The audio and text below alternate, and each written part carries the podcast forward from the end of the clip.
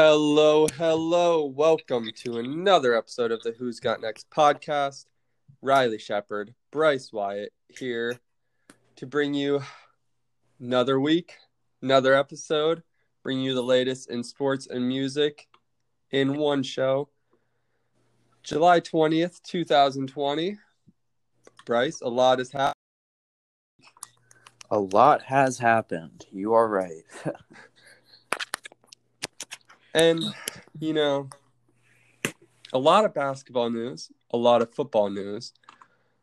But the biggest thing that I think has came out of this past week is that sports are back. Baseball is in full training camp kind of mode. Their first their first game, regular season game for this restart is going to be Thursday. Can't wait. NBA NBA scrimmages are starting this Friday or sorry, Wednesday. Starting this Wednesday and we're about 10, 10 days out from from the regular season resuming. What are what are you most excited about for this this upcoming week? Personally, I am so excited about Friday. The my Tampa Bay Rays play their first game of the season against the Toronto Blue Jays. So I, I I could personally say, as much as I do love the NBA, I am substantially more excited for the MLB.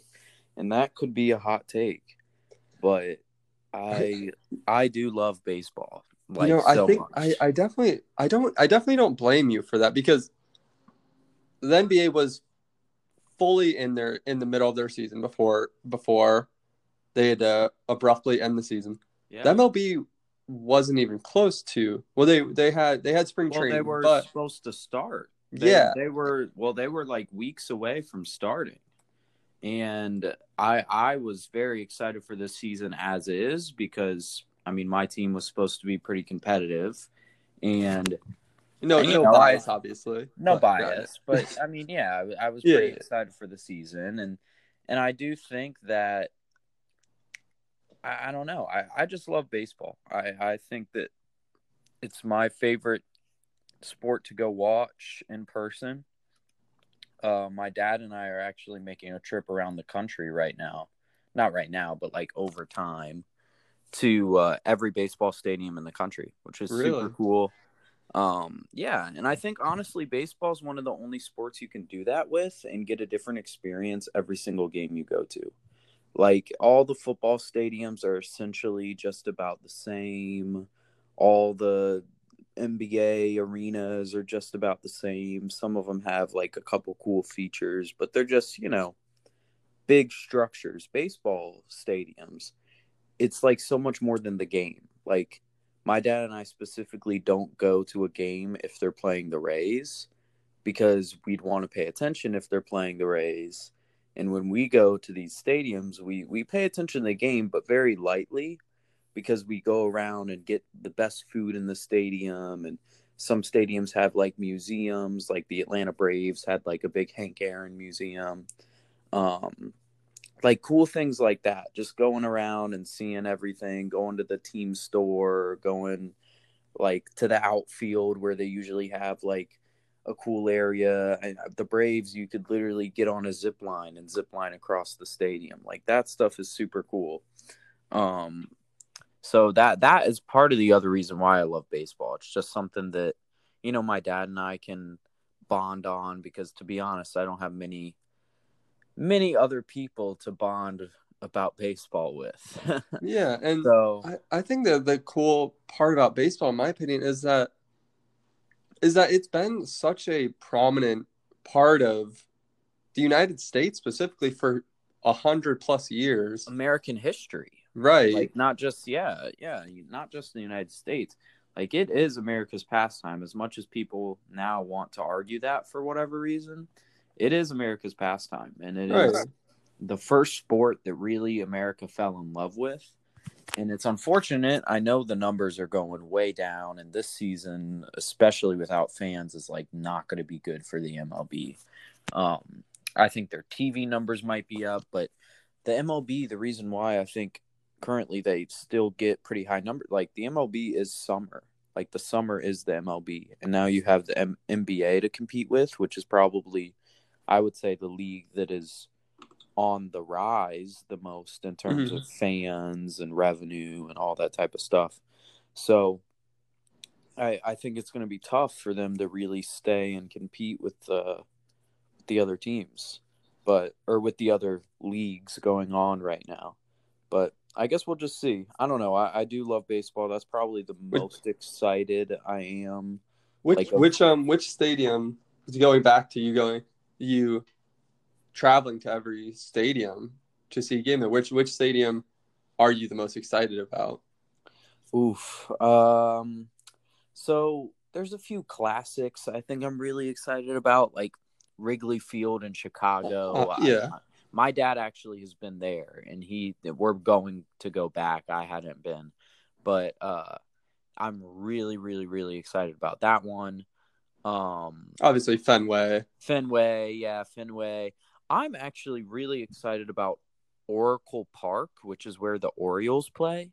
Mm-hmm. Um, I I think that that is probably the coolest ballpark in all of America. It's like built off the side of like an old abandoned like factory that they turned into like the front office for the Orioles, and it's just so like it's in downtown Baltimore. Like I don't know, I really think that field is incredible. Um, And down downtown Baltimore is a cool is a cool place Yeah. to to travel to. and then even like the Minnesota Twins, they have like Target Field, which is like new, but it's very, very nice, and it's all like granite, and ah, I'm so excited. Okay, no no bias towards towards my team obviously, but how how excited would you say? Where would you put where would you put Comerica Park up there? My Tigers. I mean, I I think that would be cool. I've heard it's a pretty cool ballpark just because it's in the middle of like downtown Detroit, and the skyscrapers are back there. But from what from what I've been like reading online, I kind of go through and like look at rankings all the time. It, it's like middle of the pack. It's just kind of a generic ballpark. Nothing like Okay. too special about it. I think Um, I think I think the coolest part is that it, it is right next to Ford Field, yeah, which is which cool. which is pretty cool. Yeah, yeah. Yeah. I'm also really excited about like the Astros stadium. Minute Maid Okay. Field is Yeah. like incredible and has like a retractable roof and you know, so far we've been to the Miami Marlins, which was cool. Very like it's Very new, yeah. It's very Miami. Like it's Yeah. very Miami, very colorful and they have a lot of cool things from the old orange uh Orange Bowl stadium. And we've been to City Citi Field in New York for the Mets, which actually was incredible. Um, and then Atlanta's new stadium, uh, SunTrust Park, because we've I've also been to uh, Turner Field, which was the like 2000 Olympic stadium, but they they recently moved to SunTrust Park, like right outside of Atlanta. That one's really really really nice as well. I mean, honestly, there hasn't been one that I've been to and I've been like, "Damn, this is Yeah. trash," you know. I Like, um I've been so- to um I haven't been inside the stadium, but I have been to downtown Atlanta where they have all of those. Like it's a whole city. Well, obviously it's a city, but it's a whole little like area where they have apartments and stuff, and the whole Oh, area so is cool. so cool. yeah, that that was the one thing I liked the best about Atlanta's new stadium is that, like, yeah, it, it- they built a whole city around it. It might not yeah. be in the middle of downtown Atlanta like Turner Field used to be, but the new one they they built a little city around it, brand new apartments, really cool shops, yeah, the restaurants. restaurant. like, yeah, they have a little bridge that says Atlanta Braves going from like the stadium to a restaurant and that's so cool. Like I don't know. I think that they they did a really really good job. Those new ballparks from what I've been kind of like reading the trend is that like the the new ballparks they're not just building the ballpark, they're building like a whole they're kind of going in the middle of nowhere, not middle of nowhere, but like kind of empty land a good amount so they can build like a whole experience around it because Which, that's I the mean, one thing that like baseball has to offer is the experience of going to the going to the game like i said compared to like other major sports it's like the experience of being at a ballpark. Like it's just it's crazy.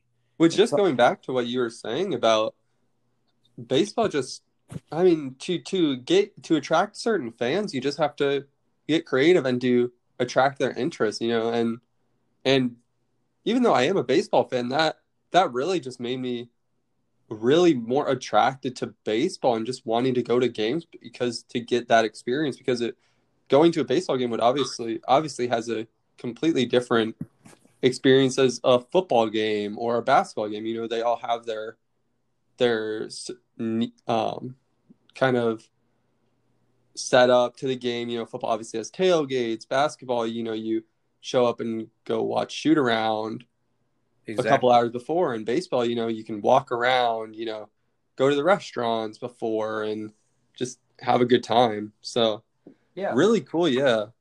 Yeah. So that, so that's one thing, like I said, this, this upcoming week, going back to that, I'm, I'm definitely most excited about baseball just in general. I'll definitely watch the games on Thursday, but Friday, uh, I can't wait. no, and and I don't, but definitely with this compressed kind of season, only 60 games is going to be very, very cool to watch. Obviously, we've never had a baseball season like this before, not in our lifetime, anyways. But going back to some, it does seem old news at this point, but obviously we record on Mondays, so it happened a little bit late later last week. But Dak Prescott, the contract extension deadline came and went, and the Cowboys and the and their franchise quarterback Dak Prescott did not agree on an extension. So this upcoming season, he will be on a one-year, thirty-one point four million dollars. Had to make sure I got wow. that number right. Deal, um, franchise tag. So what do you take from that as he has been their quarterback for the franchise quarterback for the past four seasons mm.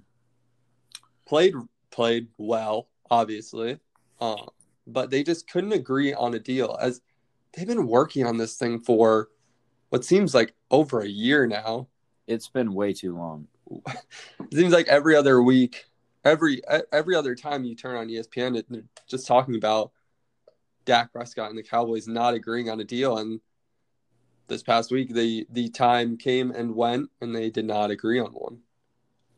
Yeah, I I think that first first thing I think is he's getting paid regardless. like that guy is making some big money, and as much as he might want to complain, I get the whole idea of not having a a set like set for years type of situation, but he's going to be the highest paid player in the NFL next year. And that's pretty big to me. Uh, but personally, I yeah, I don't think this is good for Dak, and I don't think this is necessarily. I think it's better for the Cowboys because if you look at it from the Cowboys franchise perspective, Dak hasn't always done what they really want him to do. They haven't been to the playoffs in a while. They haven't won a Super Bowl in God knows who how long. Like Jerry Jones is upset, and I get it. I do from their perspective because the franchise tag is a great way to put the quarterback on on kind of like a what would you call it like a temporary like a trial process so like you're pretty much you, you've done what you could do. We don't want to give you a big contract, but we kind of want to see what you can do one more year under a new head coach, which they have this year as well. So I think that if Dak goes off and has a great year and they make the playoffs and blah, blah, blah, I think they have to make the playoffs for Dak to have a secured future with the Cowboys. I think if they don't make the playoffs and they're an under 500 team, even just at 500, I think it's going to be questionable whether or not Dak even has a future with the Cowboys, whether he'd want to or not. I think that they, the Cowboys, are just kind of sick of it. And I, I totally get it. But from Dak's perspective, I also get it because they haven't always put him in the best position to win. And I think that his head coaching hasn't been fantastic over the last what six years Jason Garrett was there and he really didn't do much and Jerry Jones like refused to fire him. Like that's not a good situation. Um and and so I think that having him under a new offense with Mike McCarthy, who I think is a very, very, very good coach, who probably shouldn't have been fired from the Packers in the first place.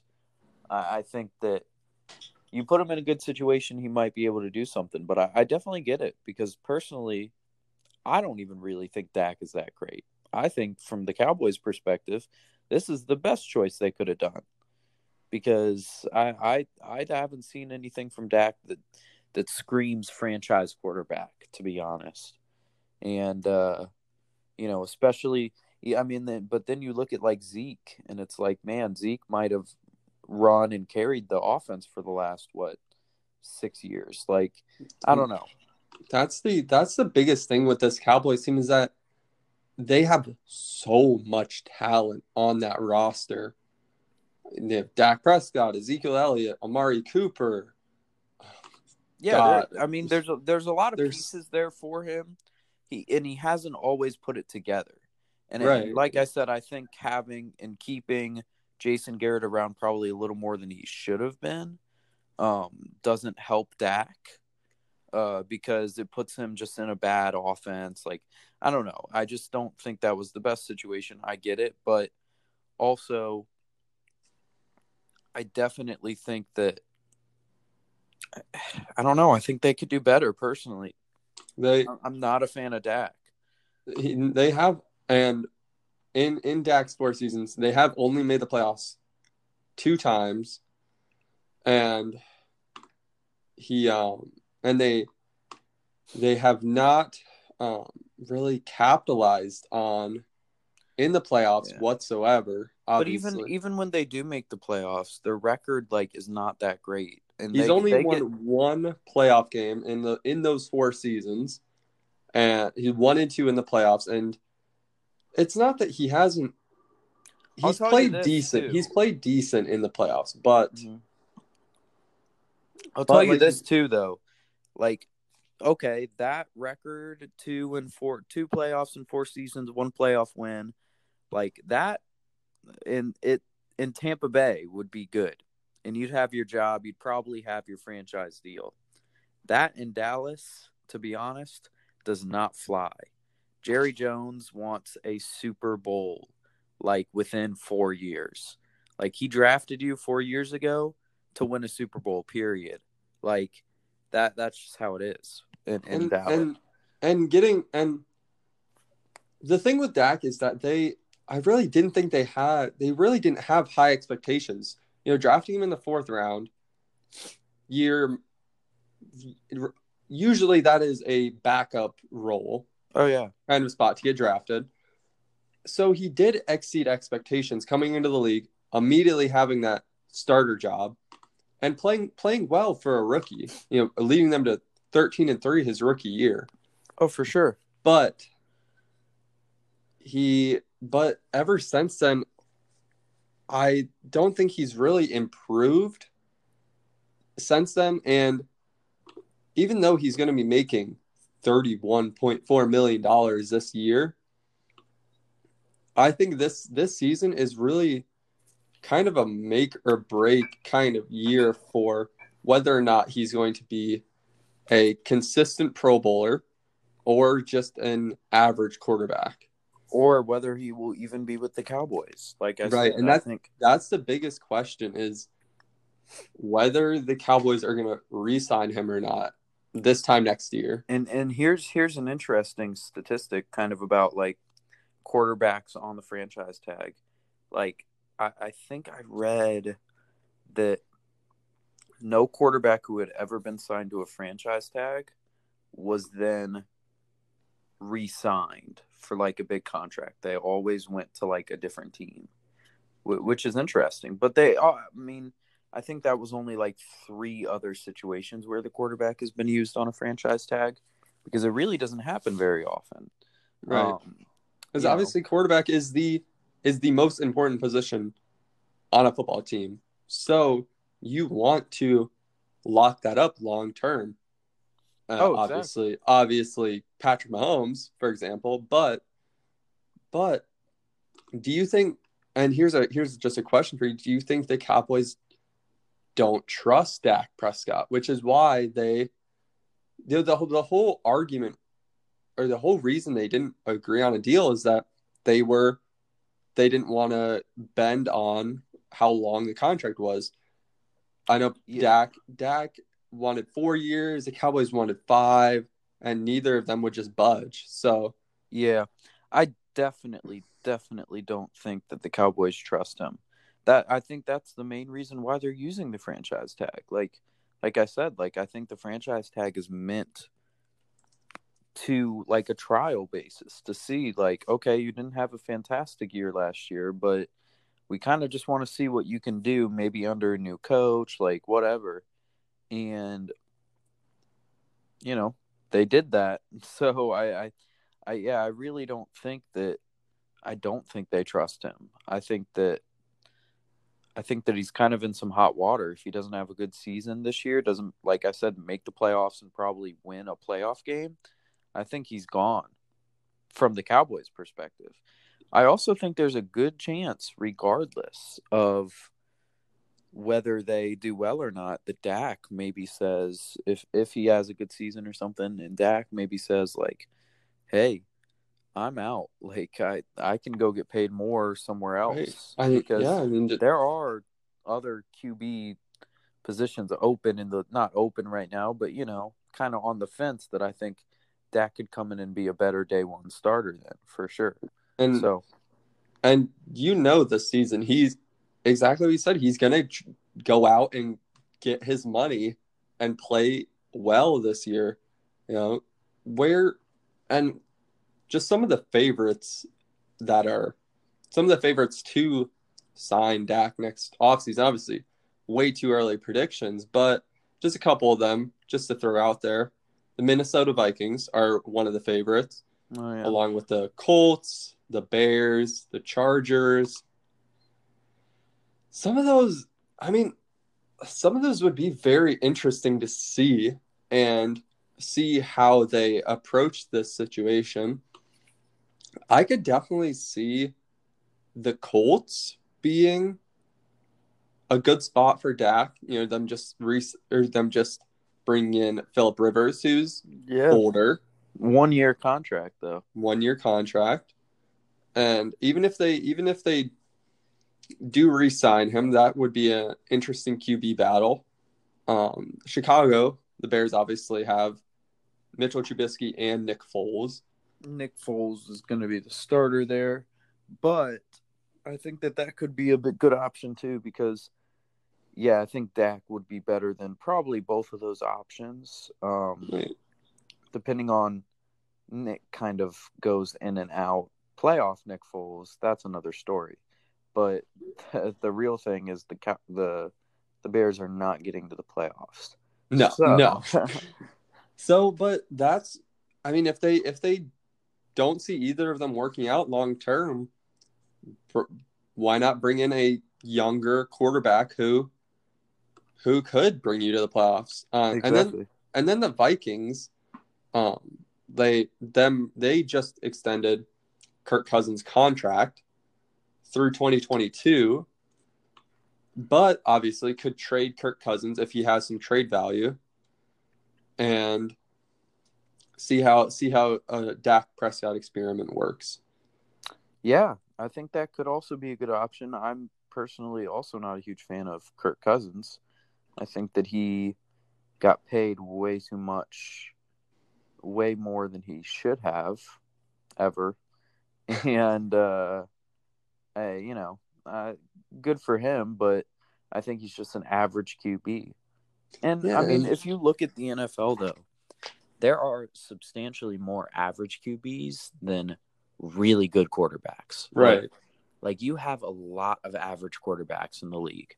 And I mean, that's just kind of how it is. And if you want to lock down and pay your average quarterback for the rest of his career, then good for you. But I don't think you're winning unless you can build a defense that is like absolutely dominating.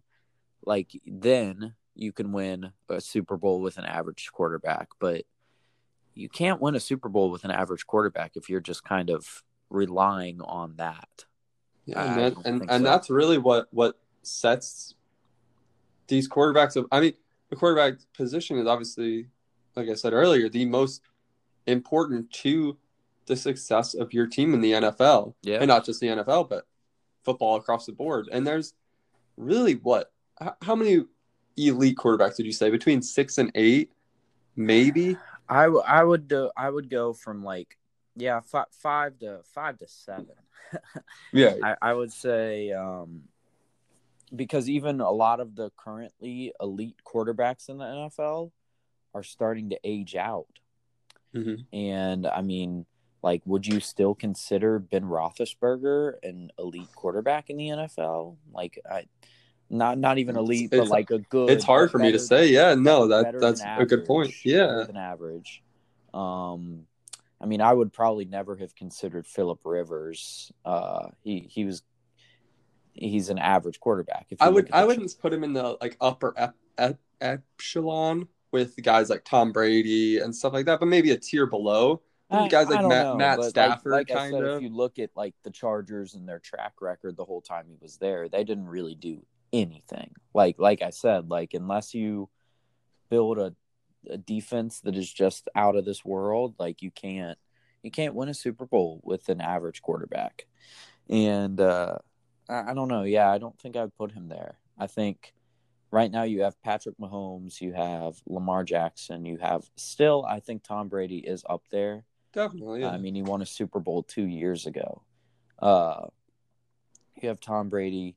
You have Russell Russell, Wilson. Wilson, Right. who I think is extremely underrated. And you know, never has ever had one vote for MVP, which is crazy to me. But anyway, still still insane. um, trying to think who else. Uh, although, did I already say Lamar? I, I Mhm. I'm not 100% about Lamar yet. I'd like to see maybe another year or two of him playing how he did his, his second year, actually. So I I'm, I'm not sold on him. I think he is good, and I think he's a game changer.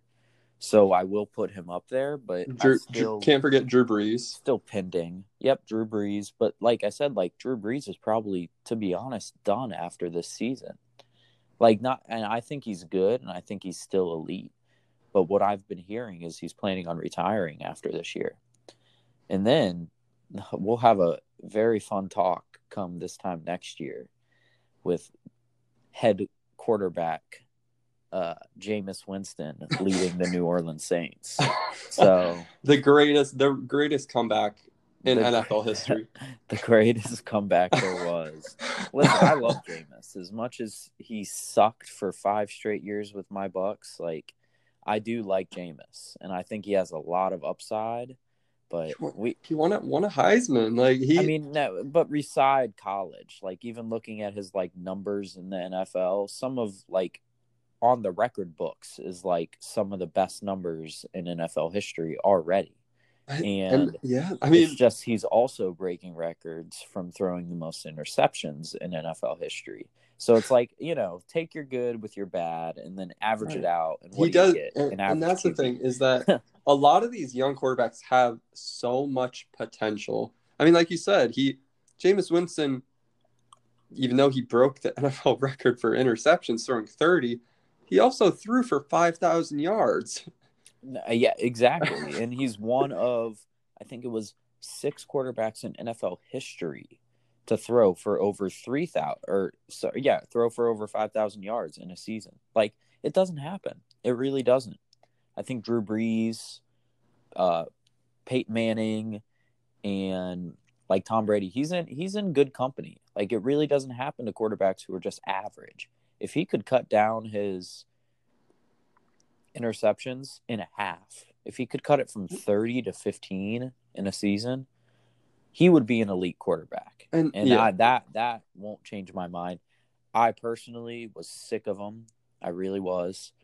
And uh, so I'm glad he's gone. But I think whatever team got him is going to be if they if they can cut the interceptions. If they can't, he's done. He's done. his career's over. Like there's no more. He's backup Jameis. But if he can cut those interceptions and kind of prove himself, he works a lot. He's a hard worker.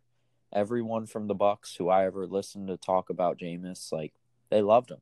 Came in early, stayed late, like really grinded. But sometimes even what you do isn't enough. So and and we could we could go into the analytics of uh, of what what if he would have only thrown 15 interceptions, cut those in half, what that would have done beneficial oh, wise to the Bucs. The playoffs, but, but that's, that's, no, that is actually a fact. If oh, would have cut those to 15, we would have made the playoffs. Because I I don't remember the exact number, but he with those 30 interceptions I don't remember exactly, but the field position of the whoever they were playing after they had the interception was ridiculous. I want to say they usually ended up on the 35 yard line or something. Exactly. And it, but, it's like a lot of the times he throws an interception, and I'm like, dude, who are you looking at? Like, right. where is that going to? Straight to the man that you're not supposed to throw it to. Like, that is the most annoying thing about Jameis. Like, but the I think I think him playing behind Drew Brees is going to be so so beneficial for him. And yeah, I think with, that could be good. I, I totally agree. And I mean, obviously, Drew Brees, if there's a quarterback that takes care of the ball, it is Drew Brees. No oh, doubt oh, yeah. about it. And that's going to be so helpful for him even if it's just one year. But but that'll I think we have there's a lot of young quarterbacks in this league and it's going to be very fun to see who who takes the step. I think there are a couple that obviously we are pretty certain about. I mean, Patrick Mahomes, Deshaun Watson, Kyler Murray's making his way up there. Lamar, yeah. Lamar. Uh, these other younger guys, like Dak Prescott to take over. It'll be it'll it's going to be fun to see who who takes that extra step or and who stays around just a average quarterback. Like you said, there are a lot of average quarterbacks in the, in the NFL. So, yeah, it, it, it will be fun to come back and look at look at this conversation a year from now and really right. see. I'll, I think this next season of the NFL is going to be super telling, a lot of ways.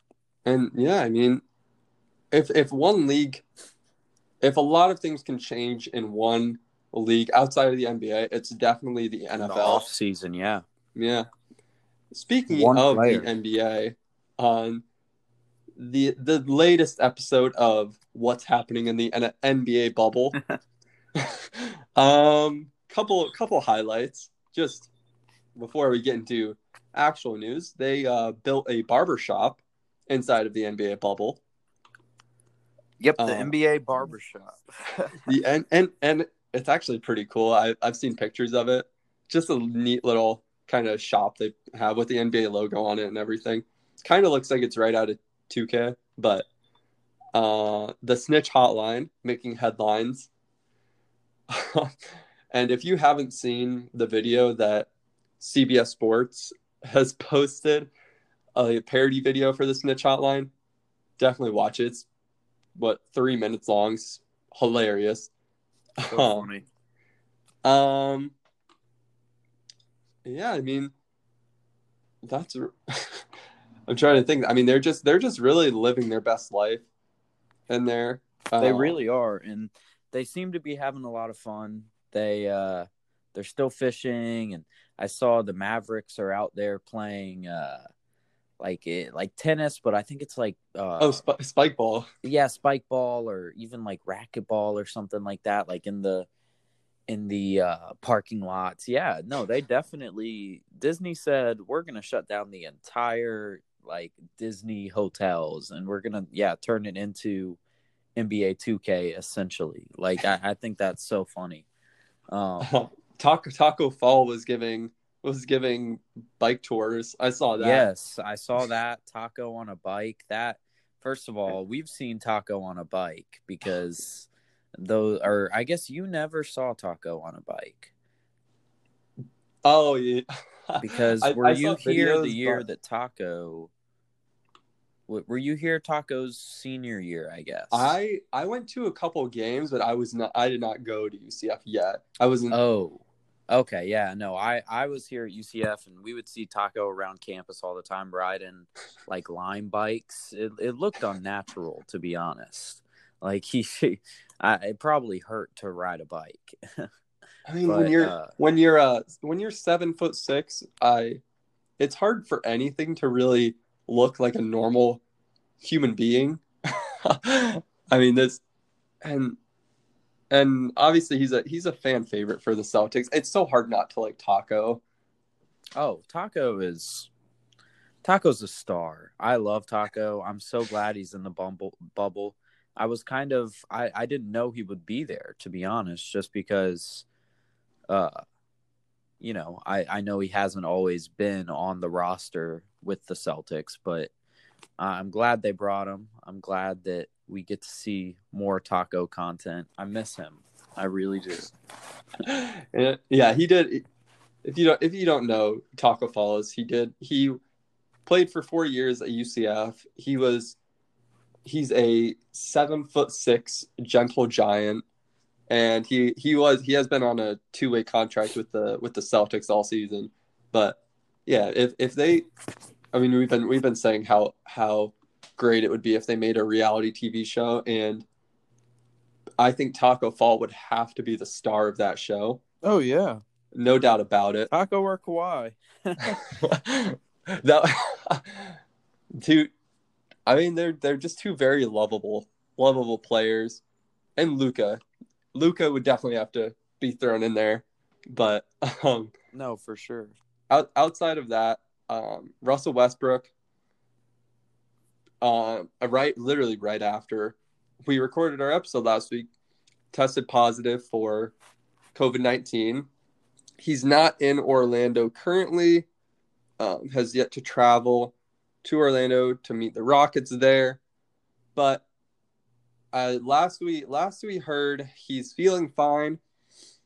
Uh, no symptoms really, but it appears uh, basically certain that he's going to miss some of the preseason games. Um, the Rockets' first preseason preseason game is this Friday, especially with all the protocol and caution that comes with him having to travel, he does have to test negative before he even travels to Orlando and then quarantine for two days and then pass a couple more tests before he even is able to practice with the Rockets. Still 10 days out from the regular season games, though. Obviously, it's going to be a huge blow for this Rockets team. Exactly to what extent do you see Russell Westbrook missing some games for the Rockets have on them? Well, I, I think that obviously, as long as he's back by time for the playoffs, I think they'll be fine. I think the first eight games for those teams, especially for the teams who are pretty much set in where they're supposed to be for the playoffs, those first eight games aren't necessarily even about winning. They're more about getting like together as a team to like start playing well together and and get that chemistry back, you know? And I think on a on a team like the Rockets, especially with James Harden and um, James Harden and Russell Westbrook just being so good of friends, it, it might not honestly have as big of an impact, just because they already kind of have that chemistry naturally. They've played together before, like they they they know how to do it. So I, I don't think honestly for the Rockets that might be much of an issue. No, and and I agree that they're they are the sixth seed right now, tied for the with the Thunder, um, with the in with the same record as the Thunder. They could realistically, looking at the standings, could realistically make it up to the three seed. Really, not fall anywhere below the seven. They they have a one and a half game lead on the Mavericks, who are the seventh seed. Any of those matchups, I favor them in, it would they could play either the Nuggets, Jazz, or Thunder, and I see them pretty handily beating any of those teams with how Yeah. well the this Rockets team was playing before the NBA to put a hold on the season, I could see them really contending with anyone outside of the uh, two LA teams and beating anyone besides the two LA teams.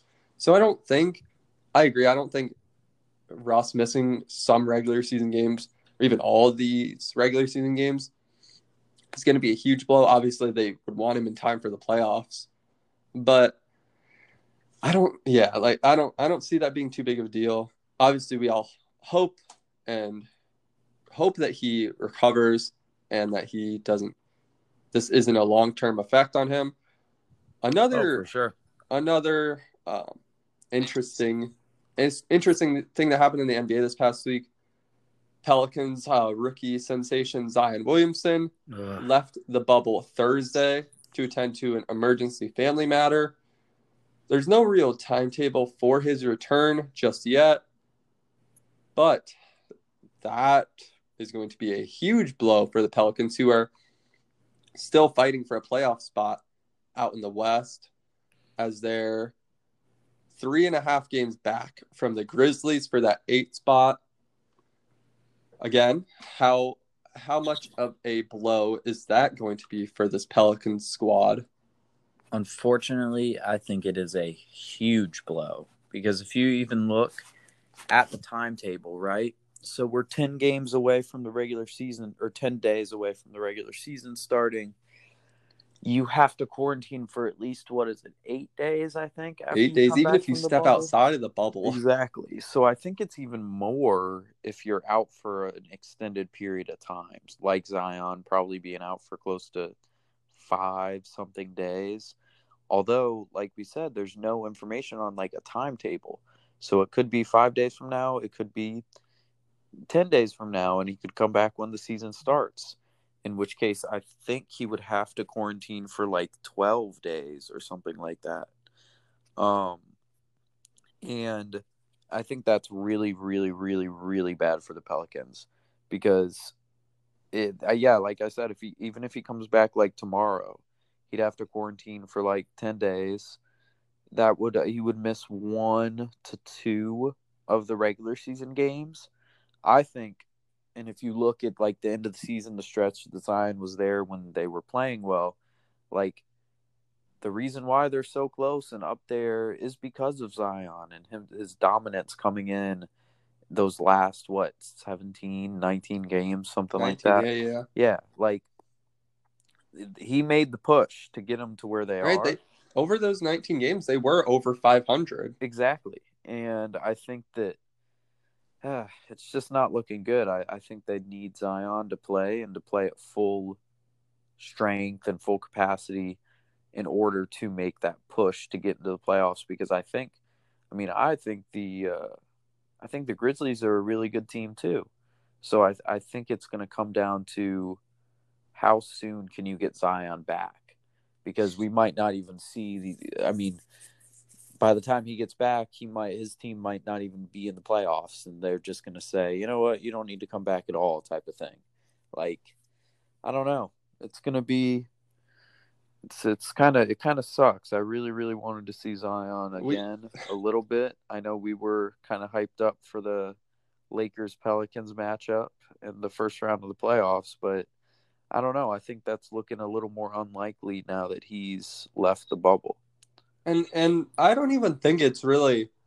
And we we obviously would love to see that that Pelicans Lakers matchup, but we've just seen such a small sample size out of Zion this season, 19 games.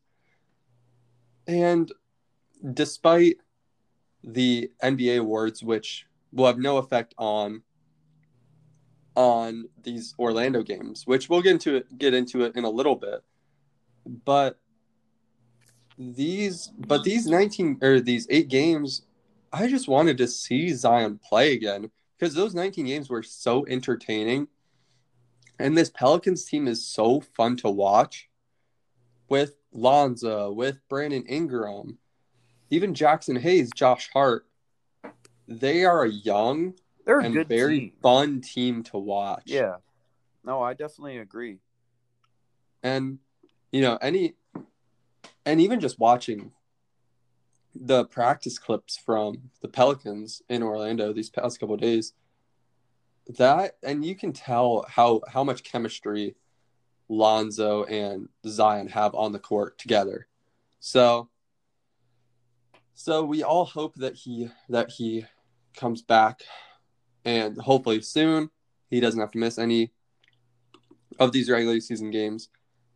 Another thing I wanted to get into before before we talk about these NBA awards was the return of Victor Oladipo, which there's a strong possibility he returns for for the Pacers in these games. He's in Orlando with the team right now. And coming off of that horrible injury, but he did he did play 13 games for the Pacers at the end of this season. Played he definitely had his moments where he you could definitely just knocking the rust off. But Victor Oladipo returning for the Pacers, who who I already had as a huge sleeper team out east, with the with the return of him, they are a contender. With you know Domantas Sabonis, T.J. Warren, Miles Turner, that is a good team by itself. They're they're the fifth seed right now but with Victor Oladipo, that team could, and some people may look at me crazy for this, but they could compete with the Bucks in the Eastern Conference Finals if they were to make it there. Yeah. I, I, I think that I think that does put them into some type of contention pretty much immediately, yeah. Because I and I've had my theories on the Bucks before, but I think the Giannis obviously, and I don't think he runs the show there. That's just kind of a fact. But yeah, if the Pacers can can do that, I think they would definitely put up a fight. And and Victor Victor Oladipo was uh, he he did have his his fair share of games where he looked like somebody who was coming off of a torn quad, which he was. But there were also games, I mean, the last game before the NBA hiatus, he dropped 27, 7, and 4 on 9 for 16 shooting from the field, 5 for 7 from 3. So you could tell that he was getting back into the groove of things. And these little scrimmages and the regular season games will definitely help for the playoffs for that. But yeah, I mean the Pacers, the Pacers, with the return of him, they are going to be a team to beat in the East. All right. Going back to the NBA awards, which the NBA did announce that these Orlando games are going to have zero effect on who wins the regular season awards, which would be MVP, Rookie of the Year, Defensive Player of the Year, Sixth Man of the Year, and I know oh, and coach of the year, obviously. I don't think any of who when they do announce the winners, I don't think any of them are really going to be a surprise to a lot of people. A lot of them are pretty obvious candidates, but which would be rookie of the year, nobody to nobody's surprise would be is more than likely going to be Ja Morant. Coach of the year is, which I 100% agree with, is going to be Nick Nurse for the Toronto Raptors. Even though Mike Mike Budenholzer would be an interesting choice, but I think Nick Nurse has done so much with that Raptors team. After winning the chip last year, nobody really saw them being as competitive as they are. Nick Nurse has done one of the best jobs, in my opinion, in a long time coaching wise. Yeah. I don't know how you how you feel about that, but I, I think it comes down to him or Billy Donovan. I am a huge, huge fan of Billy Donovan. I think that uh, what he was able to do with this this uh, Thunder team. I mean, obviously you have Chris Paul, who we talked about a couple weeks ago, being kind of the leader and the reason why they're staying competitive, but I, I also think that because with all those young players, I think Billy Donovan has a big part to do with it. Um, I think he was a great coach at the University of Florida, and I think he got, you know, he he's gotten even better when he he got to that next level. Right, and that that transition is tough for a lot of coaches, and a lot of them really don't transition well. But Billy Donovan, really, no, he has done a phenomenal job with that Thunder team, and I know, yeah, they really, they really weren't in a lot of people's playoff pick predictions after losing Paul George and Russell Westbrook, obviously. But yeah, he's done a phenomenal job.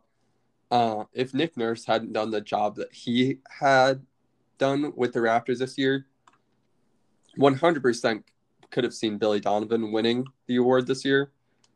Defensive Player of the Year, which a lot of there are a lot of different candidates. I think for this one, I still think that Giannis is my is my pick for that. Um, Anthony Davis definitely is up there. Uh, Bam Adebayo even, and I think Rudy- I think Bam. Every uh, time, yeah, for I, I think Bam has a good chance of winning that one. Yeah, and he's he, I mean he's probably out of all of those guys, probably the most versatile on the defensive end. Yeah, being being able to switch on the pick and roll and guard really any position on the floor. Uh, six man, six man. This is probably going to be the closest award. There's three real, three real good candidates for this. Montrezl Harrell, Dennis Schroeder, and Lou Will, obviously. Lou yeah, Will, Lou think... Will is Mister Mister Six Man of the Year. But what he is, what what Montrezl Harrell, and I mean the Clippers just produce six men of the year. It's ridiculous. They really do over over time. um, but I I really want to go with Dennis Schroeder. I know that's a pretty unpopular opinion, but what he's been able to do for the Thunder, well, especially with how many how many point guards that team has. You know, with Chris Paul, with Shai, um, that team is stacked, and with the numbers that he's putting up, it's it's hard for me not to go with him. Obviously, the the Clippers have Montrez and Lou Will, so I feel like one of them is going to walk away with that award but I would love to see Dennis Schroeder come come away with it. Yeah, that that would be pretty cool. Um, the one that we were talking about earlier, which I really want to, we we were waiting to argue about it until until the show, but MVP award. You are taking LeBron. I to walk away with LeBron. that. I would love to hear your explanation before I argue with you. I don't know. I just feel like this year, um, he's kind of done something he has never done in his career before, honestly.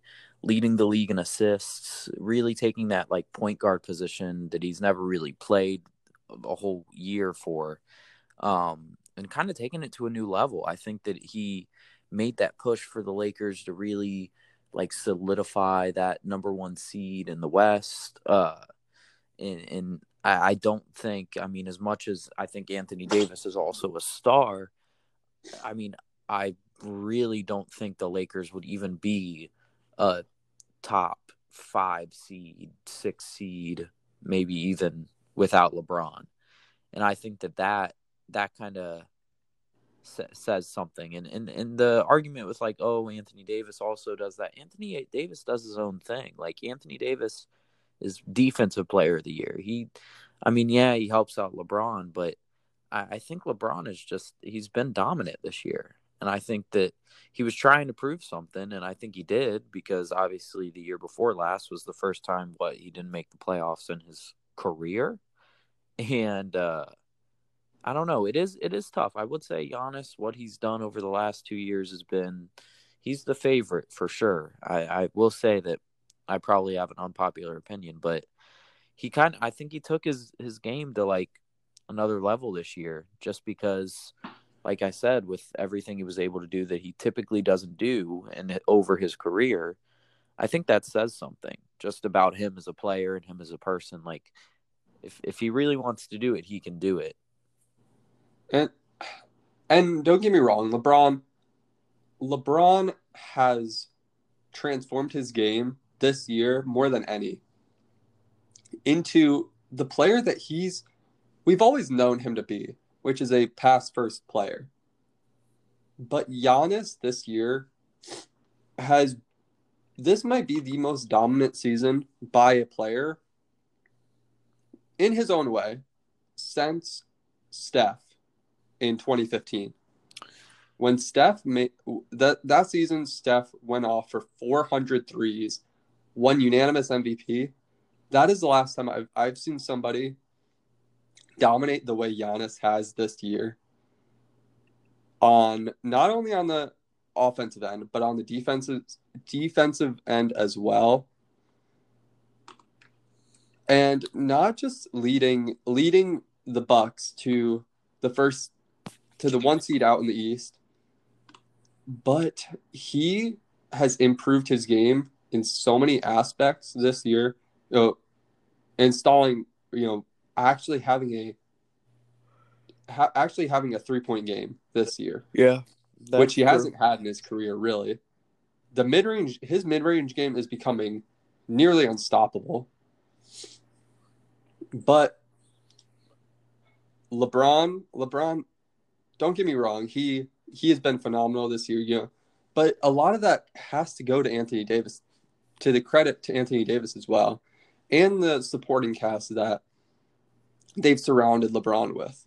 You know, Danny Green most definitely has has helped to that aspect. You know, even even Dwight Howard, who's kind of had a a kind of like rebirth. Yeah, definitely. with the with the Lakers. I think a lot of that has to go to the supporting cast, which LeBron didn't have that last year.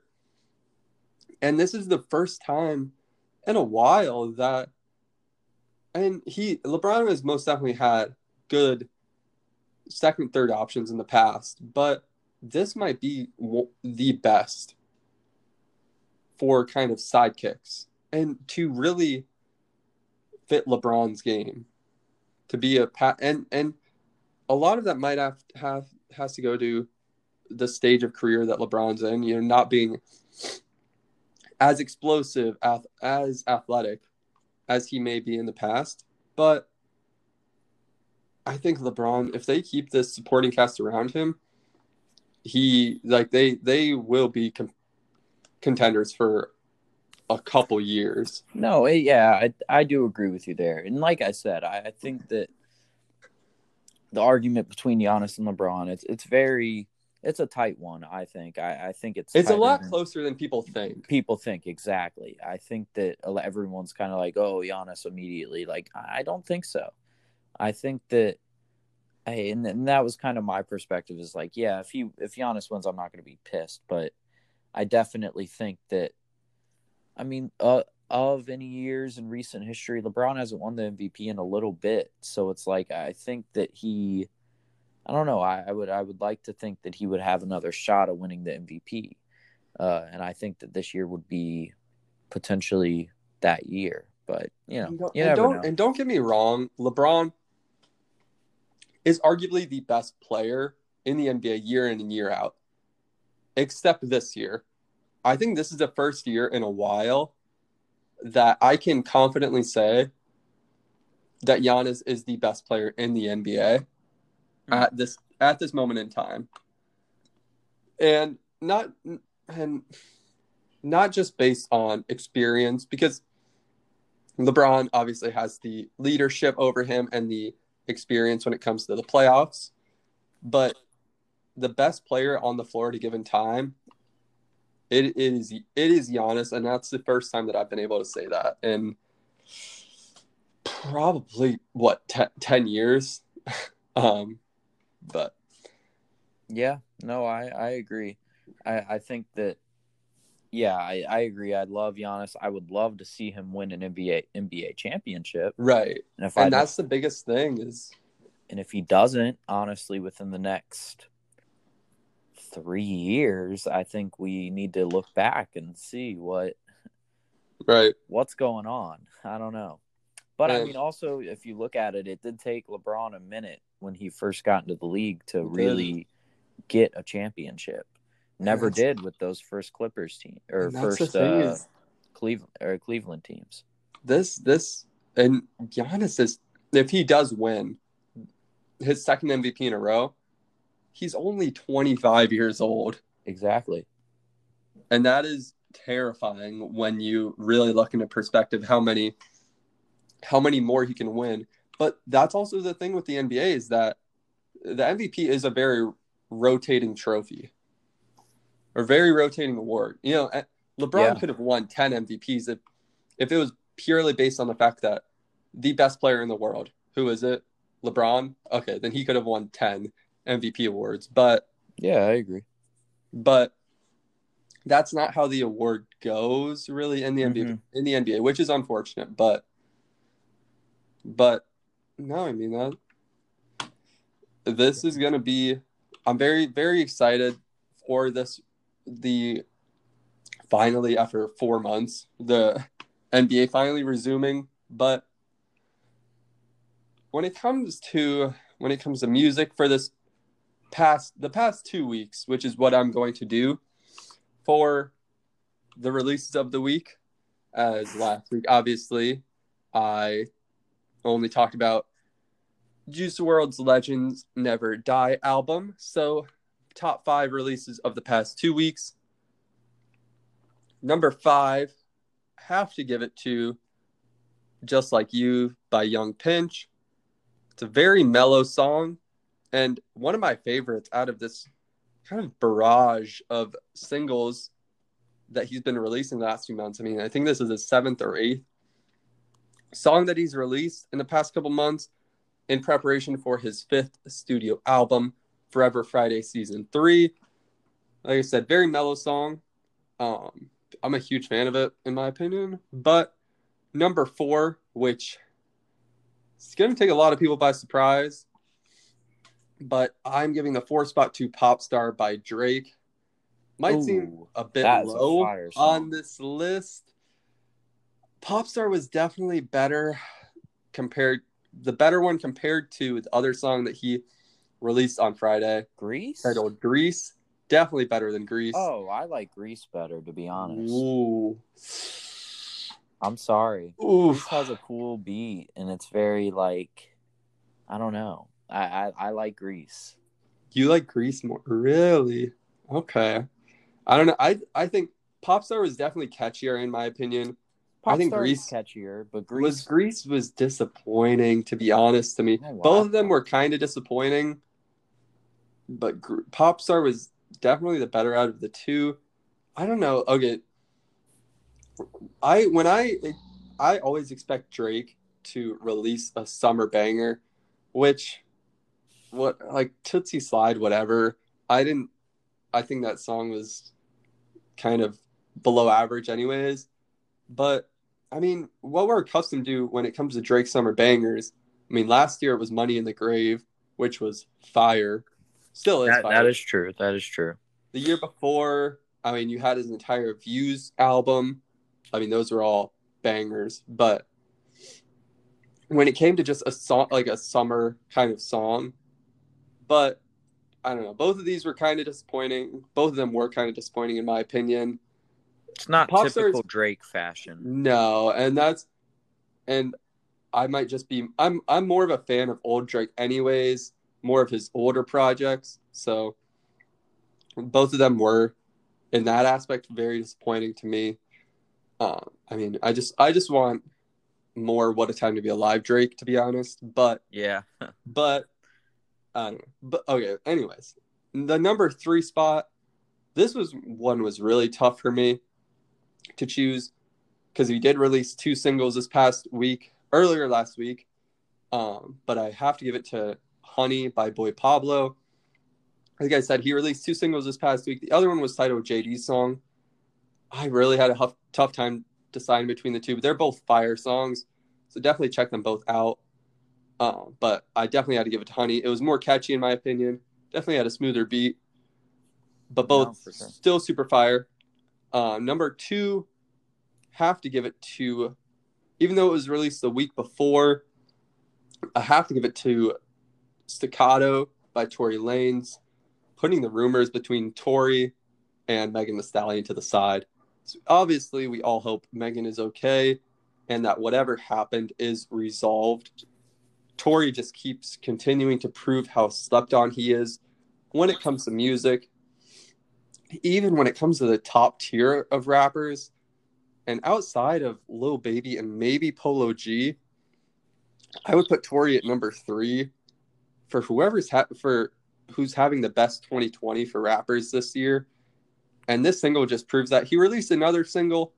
It was a little two song little track, but definitely have to give that to to Staccato, Fire track, and then number one, have to have to give it to Dominic Fike with politics and violence. Violence. This is really like this. This is Dominic Fike's world, and we're just living in it at this point. Uh-huh. Another banger. He showed again just how versatile he is. He even went into his rap bag a little bit in the second half of the song. He's set to release his first studio album, his first real studio album titled What Could Possibly Go Wrong, July 31st. It's going to be 14 tracks, and I'm so excited for that. And the episode that we have prepared for that the following week, very excited not only to review that album, but we will be having a guest on that episode. I'm not going to name any names just yet, but he is an artist out of LA. Maybe not somebody a lot of you have heard of, but one of his biggest songs on his biggest song on Spotify has around 200,000 plays. Very excited for our first real artist to be on the show to really interview cool. him and talk about that album as him and I have both kind of bonded over Dominic Fike. So, so, so excited for that. So excited to give you guys more updates about that. But before we close out, Bryce, anything else you want to add? No, not really. Great. No. Uh, good, good week to look forward to, and very, uh, very fun week. Excited for excited for next week. Yeah, I mean, next week is going to be the first real episode that we've been able to talk about, like sports, live sports, actual hmm. sports. Going to be I mean, good. We are going to have some preseason basketball, preseason NBA basketball, some MLB games to talk about for this shortened season. So should be fun. Very excited for that. Very excited. I mean, this is going to be the first episode ever that we've been able to talk about actual sporting events happening for a, for for a sports show that's everything i guess. that's kind of kind of surprising but very strange time that we live in right now. But no for okay so for bryce wyatt i'm riley shepard for the who's got next podcast and we will all see you next week